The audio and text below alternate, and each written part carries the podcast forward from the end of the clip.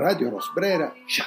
Se gli ascoltatori di questa trasmissione sono abituati a, abituati, abituate, sì, va bene, a sporadiche incursioni nella letteratura, nella letteratura di,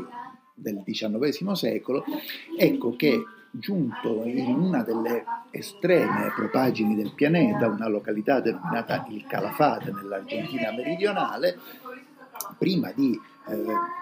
trasmettere agli ascoltatori le impressioni che queste ballate desolate mi hanno trasmesso. Sono appena arrivato, dunque diciamo aspetto di maturare, far sedimentare meglio queste impressioni.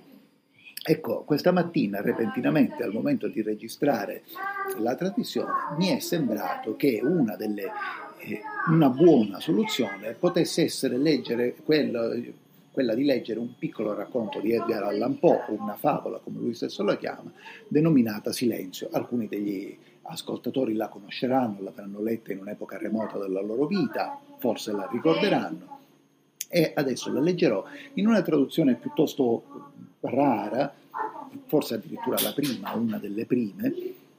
di Baccio Emanuele Maineri, Maineri cercavo quella di Vittorini, del qual, della quale ricordo l'incipit, o meglio, l'epigrafe del racconto una, sono due versi del poeta greco Alcmane, nella traduzione di Vittorini, che appunto ricorda a memoria, era dormono le cime montane, le vallate, le, le rocce, le caverne sono mute. Quasi uguale nella traduzione di Maineri è le sommità delle montagne riposano, la vallata, le rocce e la caverna sono mute. Ascoltami, disse il demonio posandomi la mano sulla testa. La contrada di cui ti parlo è una ben triste contrada della Libia, sulle rive del fiume Zaire, e là non regnano né riposo né silenzio.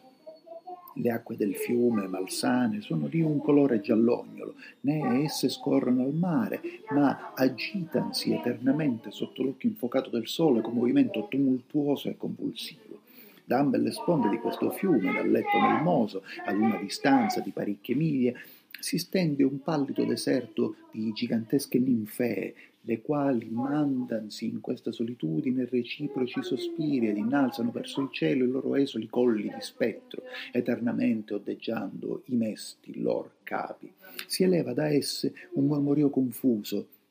simile a quel di torrente che scorra sotterra e continuano vicendevolmente a mandarsi gemebondi sospiri ma il loro impero ha pure i suoi confini che sono stabiliti da un'immensa, nera ed orribile foresta. Ivi, a guisa dei flutti che flagellano le Ebridi, piccoli e spessi alberi agitano continuamente le loro fronde. Eppure non è ventoso quel cielo e quei primitivi alberi smisurati fluttuano eternamente da questo o da quel lato con fracasso orrendo e dalle sublimi lorcine stilla goccia a goccia un'eterna rugiada e a loro ampi pedali piante strane e velenose contorconsi in agitato sonno e sulle sublimi lor teste, con iscroscio reboante, sempre di verso occidente, precipitansi grigiastre nubre, sino a che quei vegetali annosi, qual ampia cataratta, rovesciano dietro i limiti infiammati dell'orizzonte. Né spiro di vento si agita per lo cielo, e sulle rive del fiume Zaira non avvi calma, non avvi silenzio. Era notte e la pioggia cadeva e nel suo cadere era acqua caduta, appariva sangue. Ed io stavami confitto in quel tristo padule tra grandi ninfee, la pioggia mi cadeva sul capo e le ninfee mandavansi reciproci sospiri nella solennità di quella loro desolazione. E d'un tatto la luna levossi e, attraverso il lieve velo di quella funebre nebbia, mostrò il suo disco splendente d'un vivo carmisino, e i miei occhi si fermarono sopra una grigiastra roccia enorme, elevatesi alla, dalla sponda del fiume, sulla quale la luna effondeva lo strano suo splendore. E la roccia era grigiastra e sinistra e altissima, e la roccia era grigiastra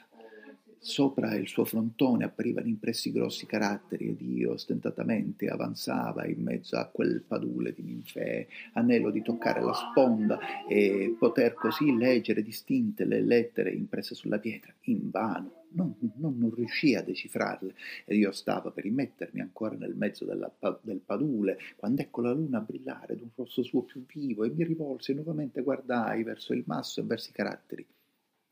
E i caratteri dicevano desolazione.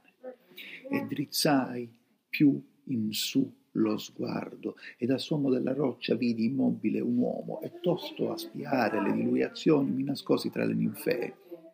Grandi e maestose erano le sue forme, e dalle spalle ai piedi egli era avvolto solennemente nella toga dell'antica Roma, i contorni della sua persona indistinti,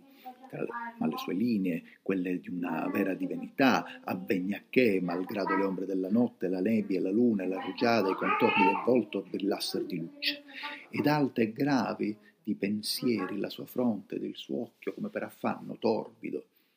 e nelle ampie rughe delle sue guance io lessi le leggende dell'affanno, della fatica, del disgusto dell'umanità, una grande aspirazione alla solitudine. E l'uomo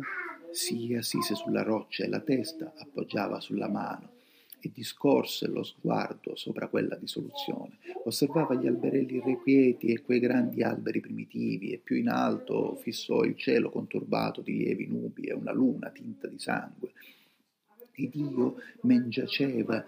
tutto rannicchiato tra le ninfee, tutt'occhi sulla persona di quell'uomo strano, ed egli in mezzo a quella solitudine tremava, ma intanto la notte si faceva alta ed egli perdurava immobile nella roccia e l'uomo stornò dal cielo lo sguardo e lo diresse sul lugubre fiume Zaira e su quelle acque gialle e di morte, sulle pallenti regioni delle, legioni delle ninfee, ed egli ascoltava attento i sospiri delle ninfee, il cupo mormorio che da queste si alzava.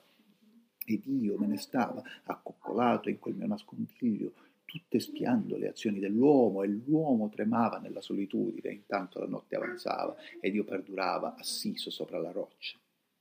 Allora mi spinsi nelle più remote parti del padule, calpestando i pieghevoli capi delle ninfee, chiamando gli ippopotami, abitatori dei gorghi profondi del padule. E gli ippopotami intesero la mia chiamata e si recarono in compagnia dei serpenti tortuosi sino a piede della roccia e misero alti e spaventosi ruggiti sotto la luna. Ed io, sempre rannicchiato nel mio nascondiglio, tutt'occhi sulla persona di quell'uomo, e l'uomo tremava nella solitudine, non di meno la notte avanzava, l'uomo persisteva immobile nella roccia.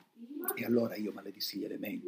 della maledizione del tumulto, e una tempesta spaventosa si addensò su un cielo ove poc'anzi nessun filo d'aura alitava, e il cielo si fe livido della violenza della tempesta, e la pioggia flagellava il capo dell'uomo, e i fiotti del fiume straripavano, e le sue acque tormentate sprizzavano in schiuma, e le ninfee mandavano strili dei loro